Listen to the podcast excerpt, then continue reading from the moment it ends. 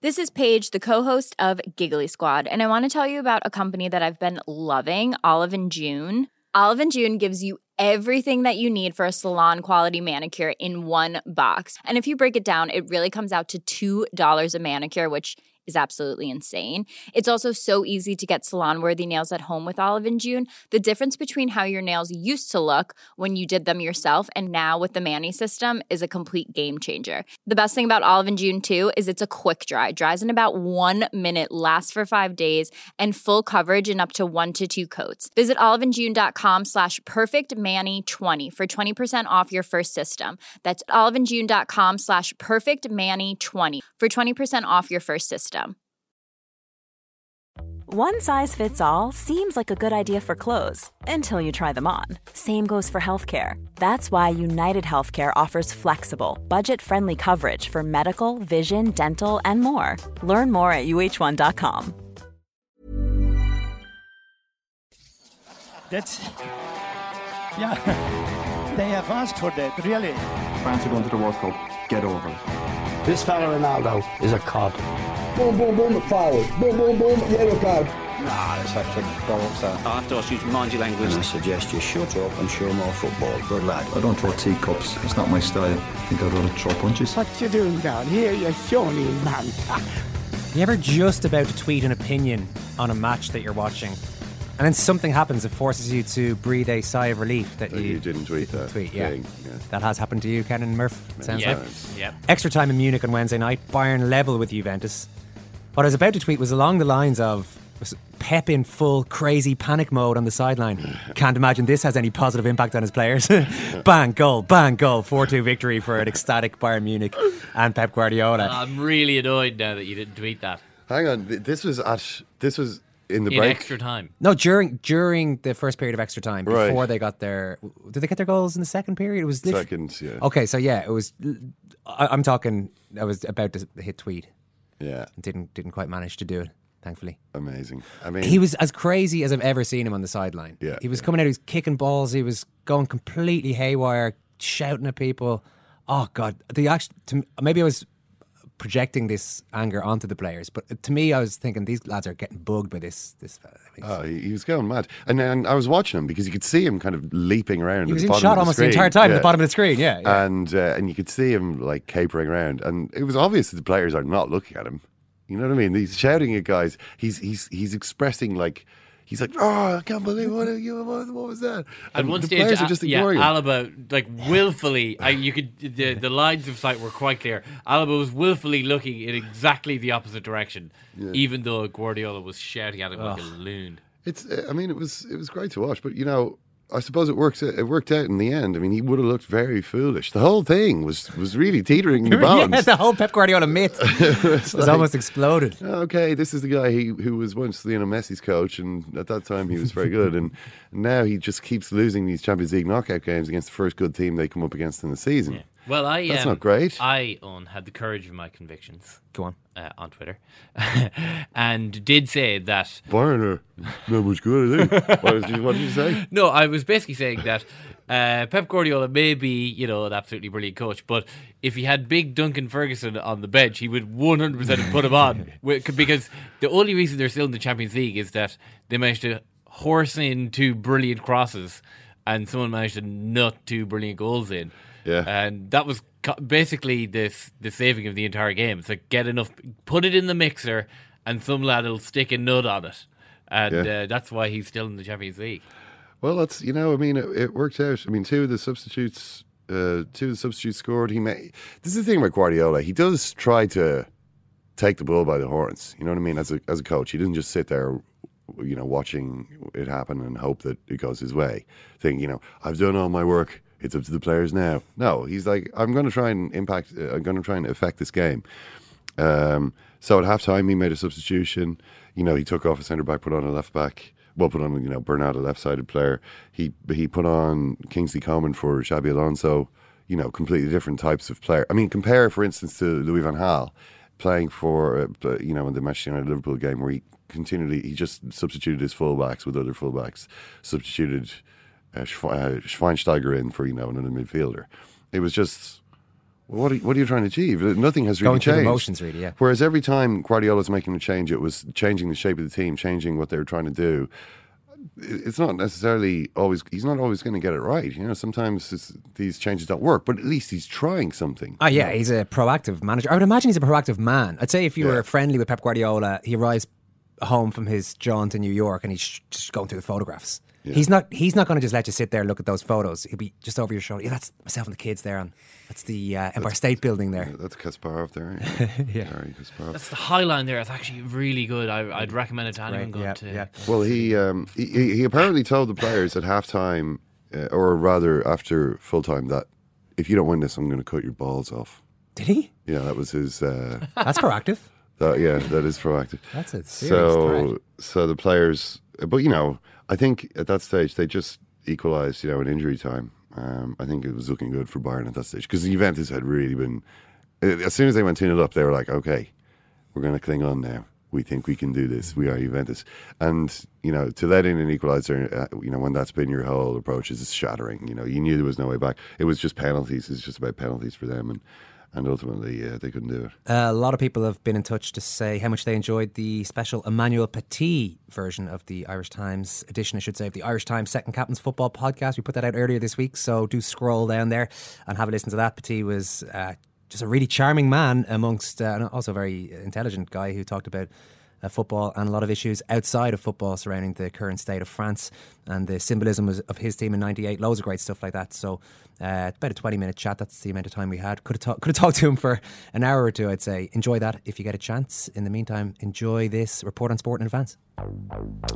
So the draw has been made for the next round of the Champions League. Yeah. Uh, it's Wolfsburg against Real Madrid, Bayern Munich against Benfica, Barcelona against Atletico Madrid, and PSG against Manchester City. So it's all set up for another Real Madrid, Bayern Munich, Barcelona, Plus one. plus one off PSG or Man City Oh yeah. in the Lucky outsiders, PSG and Man City, in the final. I mean, in the semi-finals rather. representing for the, the ordinary folk. I mean, the obviously the when you look at those, uh, maybe the, the tie that's maybe most unpredictable. Well, maybe maybe PSG Man City is unpredictable, but Barcelona Atletico Madrid, you would you expect Barcelona to to win, but you Atletico Madrid have knocked them out at this stage before. Just two seasons ago, they did. Um, yeah, I mean that will be an interesting game to watch. But again, it's it's very samey this competition. You know, it's just kind of like okay, we, we Bayern Juventus game the other the other night was a good good match, but Well, actually, it was a great match. yeah, Yeah, that was really properly exciting Champions League match. There's something about Juventus that's exciting again, even though they were Well, strong last season. But this is it. I mean, you're you're talking about Juventus as the, plucky plucky outsiders. outsider, you know, Yeah. and that's probably not great. yeah. It kind of says that's you kind it kind of says what what Guardiola has done at Bayern and what Bayern has have done as an institution over the last few years. That Juventus are like the little underdog, mm-hmm. like the yapping little plucky Juventus.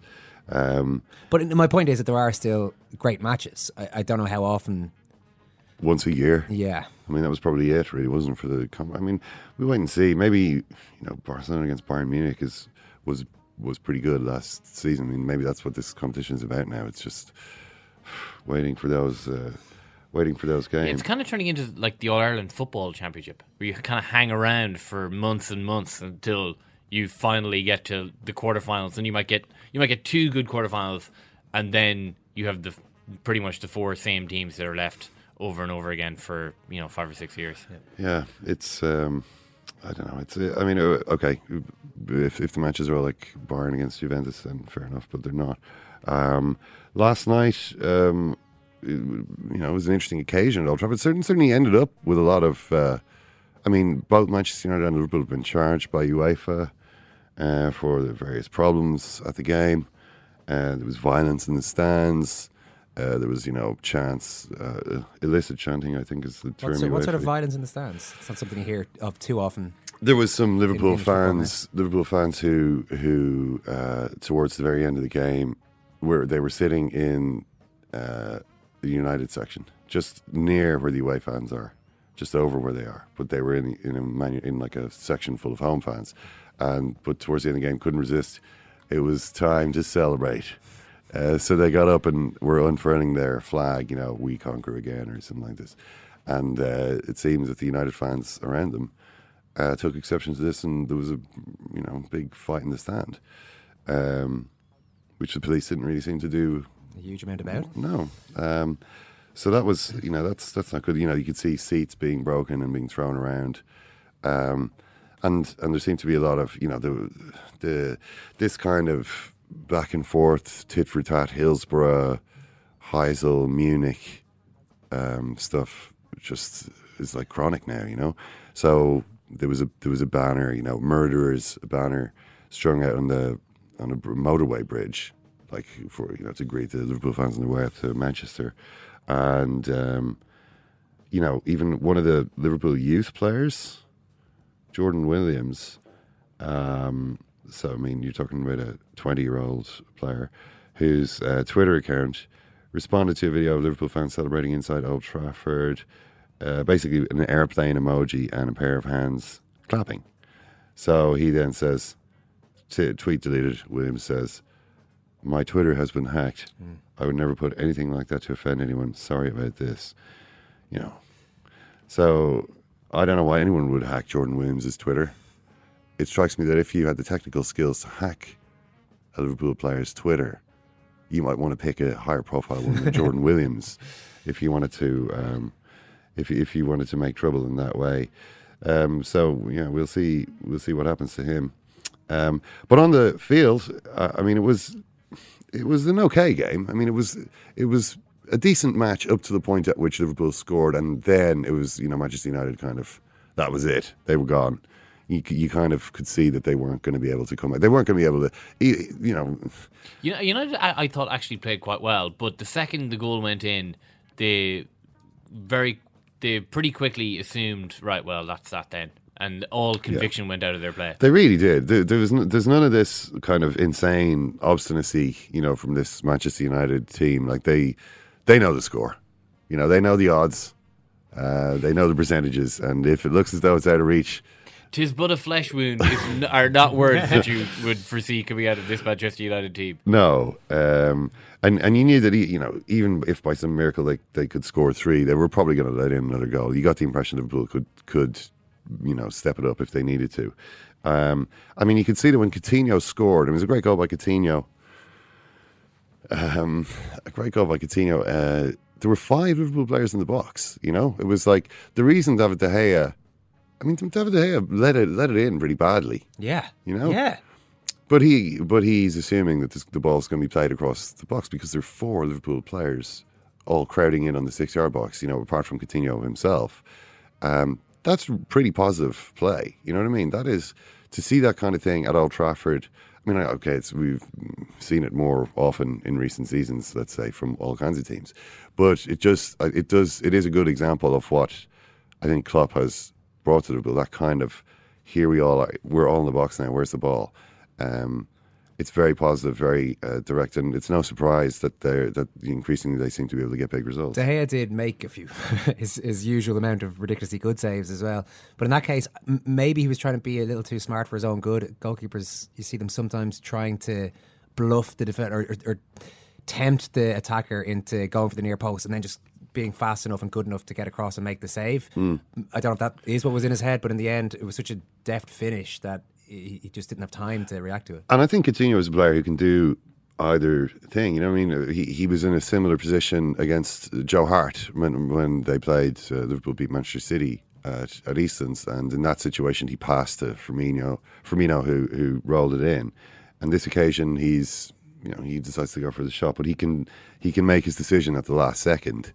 Um, which just makes it difficult to defend against him. I mean, he is he does look I mean, Klopp is saying, "Oh, he's you know he's a genius. The boy's a genius. He think you know he's still only a kid, but he thinks he thinks so hard about his game." And I, he increasingly does look like the next Premier League player who's going to join Barcelona. and uh, if you you might have seen uh, Luis Suarez popping up at Melwood last week. No. Yeah. Oh yeah. Yeah, I saw that. Yeah. Yeah. Yeah. Welcome to buy uh, Mohamed Sakho. Yeah, Mamadou was saying. But uh, you know what? I don't really think Luis Suarez was there necessarily just to see Mamadou Sakho. Uh, I mean, obviously for the most part, but not maybe entirely. I mean, I'm not. I'm sure he wouldn't be so brazen as to walk into Liverpool's training ground and tap up their best player, Philip Coutinho, and ask him to come back to Barcelona with him. But you know, to be honest, I wouldn't be entirely surprised if if if that com- if that conversation had come up. Uh, you know, he did say he, he's he's he's kind of gone on the record quite a lot about his admiration for Coutinho how, first of all, he thinks this is the player. The signing of Coutinho when he did join Liverpool was what suddenly turned them unexpectedly into into a very good team. Um, you know, the, he was the guy who he'd said, you know, you got to look after this guy. When he was leaving, he's like, just look after look after Phil. He's a bit special. so. I don't know. He was very good again, but I just wonder how long they're going to be able But what is tapping up him. really? I mean, if he's over there, if Coutinho asks him, "How's it going for you at Barcelona?" Bloody amazing, Philippe. Bloody amazing. I'd say- No, I'm bring- scoring. A, I'm scoring a goal every game. Actually, that Messi guy Philippe- actually doesn't have any ego. It's amazing. Yeah. He's just the perfect Bringing superstar a, to play with. bringing a contract over for him to sign is tapping up. anything, anything else is just two pros having a chat. To be honest, to be honest, Phil, the season's been going pretty well for me.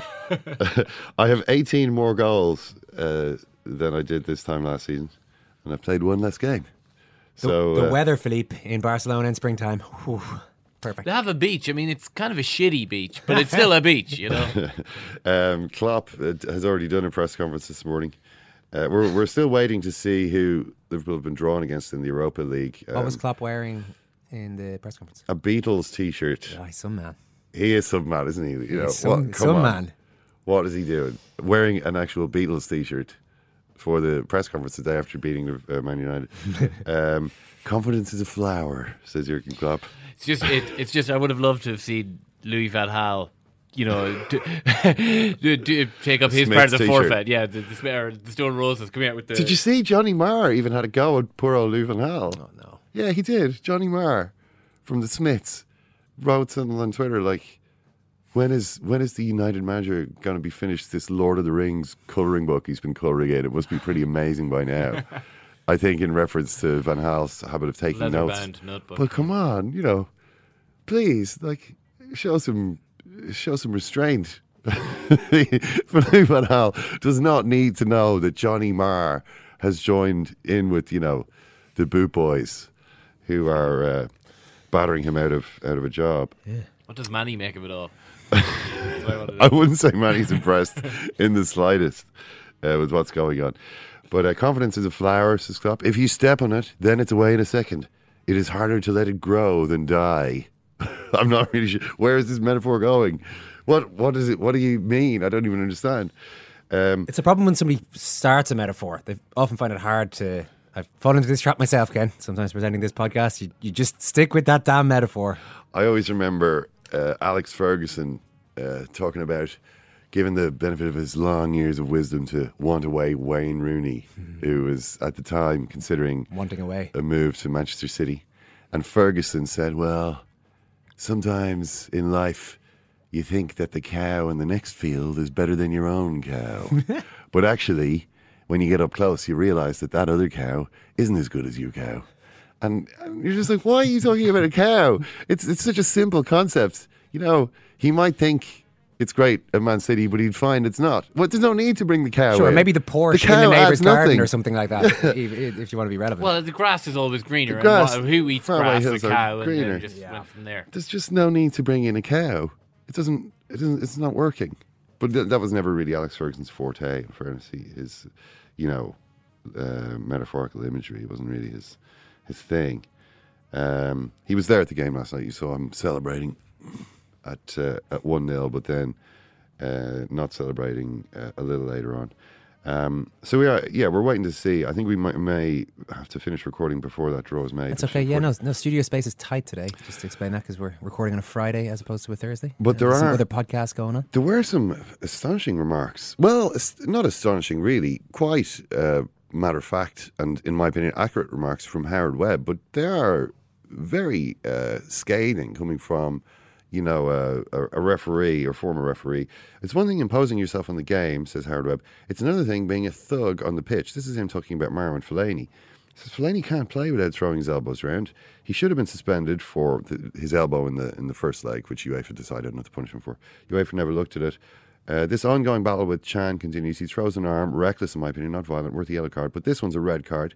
This is an elbow on Dejan Lovren. Um, he clenches his fist. He puts force into the elbow, the point of the elbow into the back of the head. He should have been sent off. We know what Fellaini's about when we're refereeing. We've seen it all throughout his career. He actually seems to be getting worse and worse. Week in, week out, he can't get through a game without violently throwing his arm into people's faces.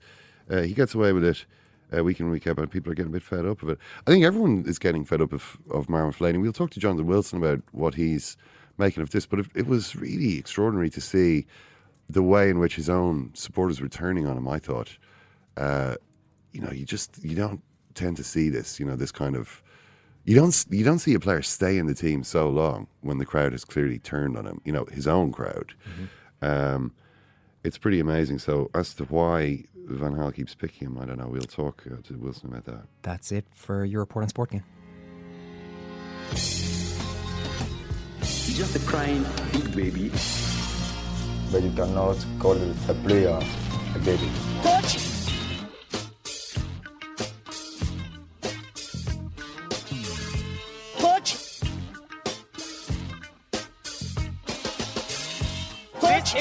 Is the wanted victory, but you didn't have a weapon. I want victory for every game. Where do you think you got it all wrong today? This is the game you wanted a victory, but you didn't have a weapon. Well, it's just uh, the nervousness. You look frustrated on the pitch. This is the game you wanted a victory, but you didn't happen. What happened? You wanted victory. Well, I wanted victory. This is the game you wanted a victory, but you didn't have a weapon. Where do you think you got it all wrong today?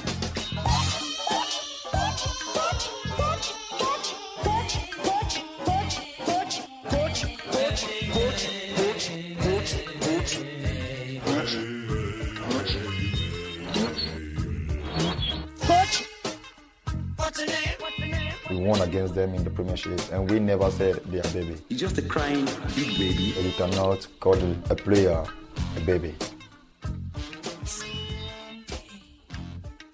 And I hate to do this to you, Ken, but I think you may have missed a story. Coach! Yes, indeed. Our friend Oluwashina Okeleji tweeted a link to the following. News 24 Nigeria reports the Nigeria Football Federation says it will soon send a letter to former Super Eagles coach. Stevie Keshi. No, Ah. Sunday Oliseh, sorry to get your hopes up, to demand a refund of 10 million naira. What's naira? What's the currency Must there? be the currency. Oliseh, in a new video on Monday, announced that he has dropped a lawsuit against his former employers. But the federation will soon throw the Nigeria Football Federation uh, are much like Pep Guardiola. They're proactive rather than reactive, I think. And in this case, they're going to throw the next punch in the battle that has ensued between the, the two parties since his resignation. Chairman of the NFF Technical and Development Committee, Chris Green, said Oliseh should expect a letter from the federation demanding a refund of the five million of the currency paid it to him in lieu of his accommodation in Nigeria and the February 2016 salary, another five million that should serve in lieu of this one. Uh, this one month notice of resignation, I should say. I should have read through this story before bringing it on air, but it was a, a late call. Anyway, uh, yeah. So s- s- um, Stephen Keshi was not did not wasn't necessarily enamored with a lot of the head honchos there in the Nigerian Football Federation. It seems Sunday Oliseh is. Uh, They don't take any fan shit it. though. I'll, I'll give him that on. I'll No. give him that. It reminds me though of this Tony Pulis story. Did you see that? No. Big problem for Tony Pulis. Um, that he uh, effectively there was this court case um, involving Tony Pulis and Crystal Palace. Who remember he left Crystal Palace just a couple of days before the season started. He kind of left the job um, unexpectedly.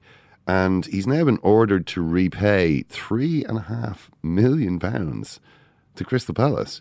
Uh, this is a two million pound survival bonus which he received in July 2014, uh, a one million pound fine, and court costs in the region of five hundred thousand. He he's supposed to pay them three and a half million pounds. That's a, that's a serious problem for him. I don't know how quite um, how that's going to play out. Maybe he's held on to the money in the meantime. You know, I don't know, but it's not good. Probably won't end as acrimoniously for Louis Van Gaal at Man United, but it probably will end pretty soon. Jonathan Wilson's ready to talk to us. I'm not angry. I'm not frustrated. I was very proud of my players. They gave me everything, and I'm pleased the fans recognised that. Those were the po- post-match quotes of Van Gaal last night. Jonathan, maybe he should be angry and frustrated with his players. Um, I, I don't know. It's, it's difficult in that I think they were a lot better last night than they were in the first leg, and, and yeah, the tie was lost in the first leg. Um, I think it's, you know, it's in a sense that it was one of those annoying ties where the away goals rule ruins the game. That uh, you know, United got back into it. You, they, I mean, they weren't dominating the game by any sense, but they were creating chances, and you sort of thought, well, you maybe there's something here for them. And then they can see the goals for half time, and yeah, they're not going to score three in the second half. So the second half, yeah, after an intriguing first half, the second half sort of became became quite flat. Yeah, um, there's a selection of views on Marwan Fellaini uh, after last night. Howard Webb says some very strong things about him, describes him as a thug. Uh, Paul Scholes says he's just so clumsy, elbows all over. He's probably part of the confusion with United when he plays. Gary Lineker says, I've never seen a player use his elbows so much. Ah, come on, Lineker. I mean, you played in the Justin Fashanu era, the John Fashanu era. What? You what do played you, in the eighties. What do you think, Jonathan? Does Marwan Fellaini use his um, elbows more than John Fashanu? Um, God, I- I'd have to go back and watch videos of John Fashanu, but I think he he said he uses his elbows more than is acceptable. Now, I, I- I think you get to a point where it's almost irrelevant whether he means to do that or not. It, it's dangerous. Um, I think there was two instances last night. There was one, I think, on Emre Can pretty early on, where he conceded the free kick, and I think was I think that was accidental, but I still think he was pretty lucky not to get a yellow card for it. Um, but then the, the the second one where he was booked for it uh, on on uh, Dan Lovren, that seemed to me pretty obviously deliberate. That Lovren was sort of holding him, and he swung around, and, and right, he might not have known exactly where Lovren's head was, but you have some kind of duty of care, and you sort of you must know if you're swinging your elbow there that his head might be there, and that alone I think is enough to warrant a red card. And you know this isn't the only game where we've seen that. And I was actually I was watching the game trying to trying to work this out. I mean he it, it, he's obviously taller than, than the average player, so maybe it's the case if you if you want to find an excuse for him. And, and I have to say I don't think this is valid, but it may be because he's taller, his elbows catch people in the face, whereas other people's catch people in, in the chest. Hmm. But I I still think that it happens too often, and the arms are too wild. That there's a recklessness there that yeah sh- should have got him into more trouble than it has. Yeah, no, I, I mean, he's clearly doing it deliberately. I, I can't remember ever seeing Per Mer- Mertesacker elbow anybody. And he's even. Well, that's, that's true as well. I mean, that that there are other tall players who don't constantly smack people in the head. That, Yeah. And the thing is, you know, he, he must know it's happening. So, all right, it happens once, it happens twice. Stop doing it. You know, make sure that your elbows are, are tucked in. Well, I, I mean, because the the problem with Fellaini is that you're thinking, why is he actually playing in this game? Because you know, Louis van Gaal does not have to play him, doesn't have to, to pick him. He's got Morgan Schneiderlin sitting there on the bench. He doesn't use him all night. He's got Memphis Depay on the bench. Okay, different position from Fellaini, but you know, you could jiggle th- you could jiggle things around a bit. But Van Gaal uses Fellaini, a player who's getting barracked by his own fans. You know, who's mocked by the Manchester United supporters. I've never seen this kind of scapegoating uh, of a player to have, to have gone this far, uh, and the player still be in the team. So there's some reason why Van Gaal keeps picking him, and I actually think it's because the rest of the players are all just such kind of. There's a real kind of goody two shoes um, feel about a lot of these players. There's a kind of a sense of they're a little bit sort of after you. You know, maybe Juan Mata is, is a kind of a good summation of that. Very nice Ar- Arsenal-y. very, Ar- very Arsenal, and that Marwan Fellaini is being picked by Louis van Gaal because precisely because of that kind of vicious viciousness that he brings to the game. That's that's missing from all of the other players. Yeah, I think there's a truth to that. I mean, I think it's also worth saying that the, the game at Anfield this season, the league game, um, Fellaini was pretty instrumental in United winning that. That he moved high up the pitch later on, and, and, and Liverpool really struggled to deal with. Yeah, the, the, the flying elbows, the height, the, the aerial ability, the, the sense of this sort of wild wrecking ball, just sort of smashing everything in its path. So I, I, I kind of grasp that Van Gaal thinks there's a weakness in Liverpool, and I think there has. I mean, I think Sakho was magnificent last night in a way that he hasn't always been, and I think it's legitimate to, to for Van Gaal to have thought, you know, maybe that's the way we can get it at, at Liverpool. Whether you do that from the start, whether you, you keep trying that when you know over the two legs it, it didn't work at all, yeah, that, that that's another question. But I, I, I think you're right. I think there is a sort of uh, you know, yeah, niceness, a sameness to to the United forward line, as as you know, as you said, as it is to the Arsenal forward line, and he does give you something different. And it's, it's actually something I don't really understand about Van Gaal this season. That last season, he, you know, I think he used Fellaini very well. And I remember, you know, we, we had this conversation. You were saying, well, can Fellaini be part of the future for a club of United stature? And my answer was, well, in the long term, no. But as a sort of short term, this is a thing that works. You know, why not? It is getting them crucial goals. But for some reason, Van Gaal seems to stop using them in that way this season. And so you're not even getting there of him. You're just getting this, this figure of ridicule who, you know, he, he's doing as much damage to his own team as he is to the opposition because this sort of wild wrecking ball thing is is, is, is losing possession as well, which is the thing that Van Gaal supposedly privileges. Uh, chasing the game, nothing really happened for them in the second half, and by the end of it, yeah, at the sight of a three or four years past his best. Bastian Schweinsteiger coming onto the field it was maybe a little bit symbolic of the transfer policy there. I mean, Depay was sitting it out, and didn't come on. Schneiderlin didn't come on. Uh, what exactly is is going on there when you've got all these players? These, well, particularly in Depay's case, I mean, an attacking threat who isn't brought on in a game where you desperately need goals. Yeah, and I think there's there's two issues there. I think Depay is actually having had a pretty poor season. I think he's been a bit unlucky that he had started to show signs of form. I mean, okay, Shrewsbury, Midtjylland, you know, they're, they're they're not the highest level, but you sort of think, well, maybe that gets his confidence back and he can carry that on. Um, and he, you know, he played well against against Arsenal as well. And then he loses his place when Martial comes back. I know, okay, Martial probably is more effective coming in off the left, but when you've got um, Rashford playing a centre forward, is it and, and who hasn't really been effective for five games, which is not sort of a criticism of him. I mean, he's 18. You know, you'd want his introduction to be more gradual than, than it has been. So you then think, well, is it not, not worthwhile trying Martial centre forward and playing Depay, who two or three weeks ago looked in good form, on the left, um, given that you know, he's in form. Martial is, and, and, again, this has probably too much been thrust on him too soon, but he probably has been United's most consistent attacking threat this season.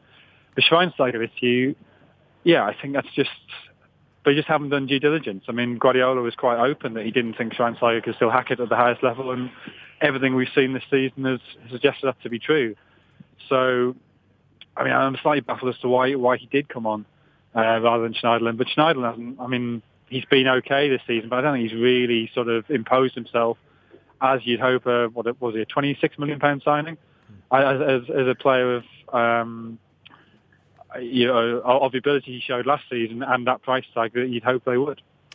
Uh, Jonathan, this um, question is beginning to. I mean, uh, Paul Scholes was talking about it again last night, and he's saying, "Why can't Ryan Giggs be the manager? He's got the experience, he's got everything." We saw Giggs down by the um, by the sideline again uh, towards the end of the game, sort of directing operations.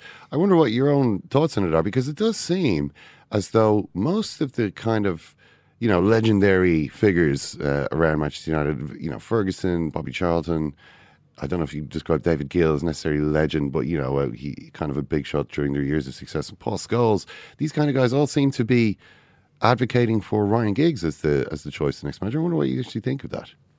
Yeah, I mean, it intrigues me because it, it, you're right. It does seem to be unanimous among that group, which suggests that they've seen something in him that perhaps isn't obvious to, to those of us on the outside.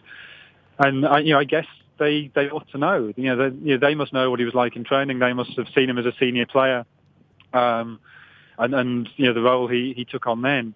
Um, I mean, it would seem to me an enormous risk, and you know, to, to a point to a point to be that inexperienced, and you do worry he'd become sort of this puppet that both sides were fighting over. But maybe maybe he does have a strength of personality to be his own man. But I, I think you know United's history shows how dangerous it is to appoint somebody from within without experience, and you just you know okay, his playing career was clearly way greater than Russ McGuinness's. But I think there's a very real danger that players would look at him and go, well, hang on, who, who are you to tell me what to do? You're the bloke who's on the bus with us five years ago messing around. Are you just a mouthpiece for somebody in the background, be that Ferguson, be that the class of 92? Um, what, what I'd like to hear is somebody who's not sort of obviously part of the class of 92 talk about Giggs and say what they saw of him in training you know, later on when he was obviously taking a slightly more pastoral role. Um, and I, I guess that's where you might find a, uh, a more objective answer as to whether he's equipped for it. But I mean, even then, it, you know, the four games he had in charge before, I think, well, they won two, but they lost at home at Sunderland. They weren't brilliant then. So, I, you know, and, and again, we, you know, I know we kind of say this again and again and again, but you do sort of feel that part of the reason that he's he's being promoted by the Class of 92 and by the Ferguson faction is that he's not Mourinho. But why have they got themselves in this position where it's a, a binary equation? Why are there no, no other choices? Jonathan, thanks so much. Cheers, thanks.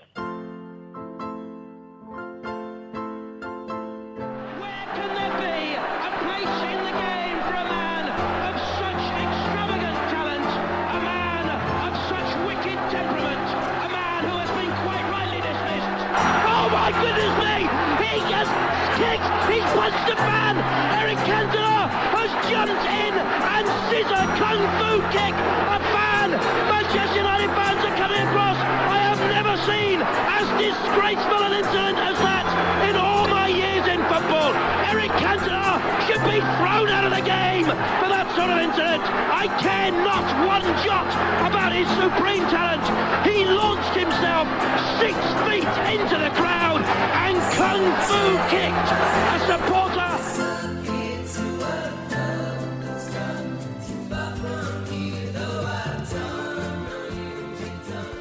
You hadn't really considered that. I suppose I had considered the fact that Fellaini is in there for his muscle, Ken, and his awkwardness, and maybe his thuggishness, as uh, called by Howard. But hadn't really seen it as maybe Van Gaal's attempt to make up for a deficit, a, an almost total deficit of that elsewhere in the team.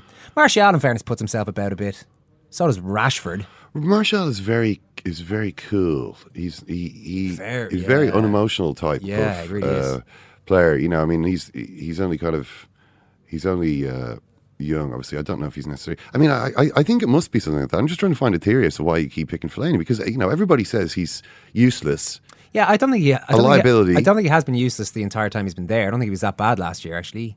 Um, but uh, unfortunately for him, he's not great, and he's certainly not a Manchester United. Not a Manchester player. United player. Is a Manchester United player, in fact.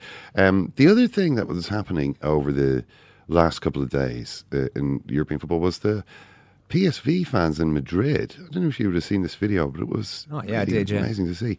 So there's PSV uh, fans in the Plaza Mayor in in the centre of Madrid, and they are, you know, sitting out, sitting out having a few beers, whatever, in the sunshine, and then they uh, there are some beggars in the square, and the PSV fans start throwing coins, throwing coins at the at them to to to create amusement. You know, for oh they they have these people now running around trying to pick up this money. You know, they're they're throwing like five and ten cent coins and then laughing as they see these people going to to pick it up, and then getting them to do like press ups and stuff like this. Oh, here I'll give you money if you do press ups, and then everybody's laughing uproariously and pointing their finger. You know, you then see some people beginning to get a little bit annoyed by this, you know, and people coming up and saying in Spanish, you know, porquería de mierda, which uh, I think essentially is piece of shit. And, uh, you know, you can't do that, you don't do this, don't act like this. Um, until eventually the police arrive and clear, essentially tell the beggars to clear off.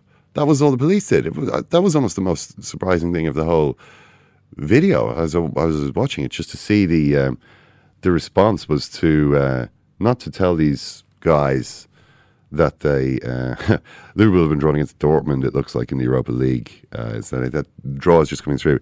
So it'll be Braga, Shakhtar Donetsk, Villarreal, Sparta Prague, Athletic Bilbao against Seville, which only leaves two teams in it, right? Liverpool, Dortmund. Wow, yeah. Liverpool Dortmund. So that should that should be um, that should be an interesting one. Yeah, but but um, PSV just to finish on that say that they are um, they might be uh, they're looking into banning some of those fans, maybe even for life. But uh, really despicable behaviour. Okay, well, uh, better let some more of these Irish Times podcasts get into their studio and do their recording. Uh, our, our latest show, aside from this one, features Eddie O'Sullivan on the shambles of a disciplinary system in the Six Nations, and that's just about it. Thanks, guys. Thank you, Eoin. Thank you, Thanks, Kenny. Ciaran. Thanks very much Thank for you, listening. Ciaran. Thank oh, you, Will. And uh, don't forget, listen to the excellent Emmanuel Petit podcast too. I don't want to say that 100% of the new play, the, the, the, players of this generation are the same because that's not true. But there is a big majority in these players uh, everywhere in the world. They only care about themselves, about their own image. They are more focused about uh, how many followers they have on Facebook, Twitter, Snapchat, or whatsoever, instead of are we going to win the next game? Are we going to make the, our fans proud? Are we going to pay back the money we received all the time? It's like they are more focused on the haircut, on the tattoos, on whatsoever. It's, I know, so in my time it was quite the same with some players. Did you not get? Uh, did you? Did people not say, "Oh, Petit, look at his hair. Who does he think he is?" Back in you know back in the day. I've got long hair. Yeah. That's it. Yeah. Maybe one day I will do tattoos as well. But, you know, before showing off all the time, just prove your value. Not on six months, on years and years. If you pretend to be the star you think you are, then you have to prove it all the time. Not, you know, on the social networks, but on the pitch.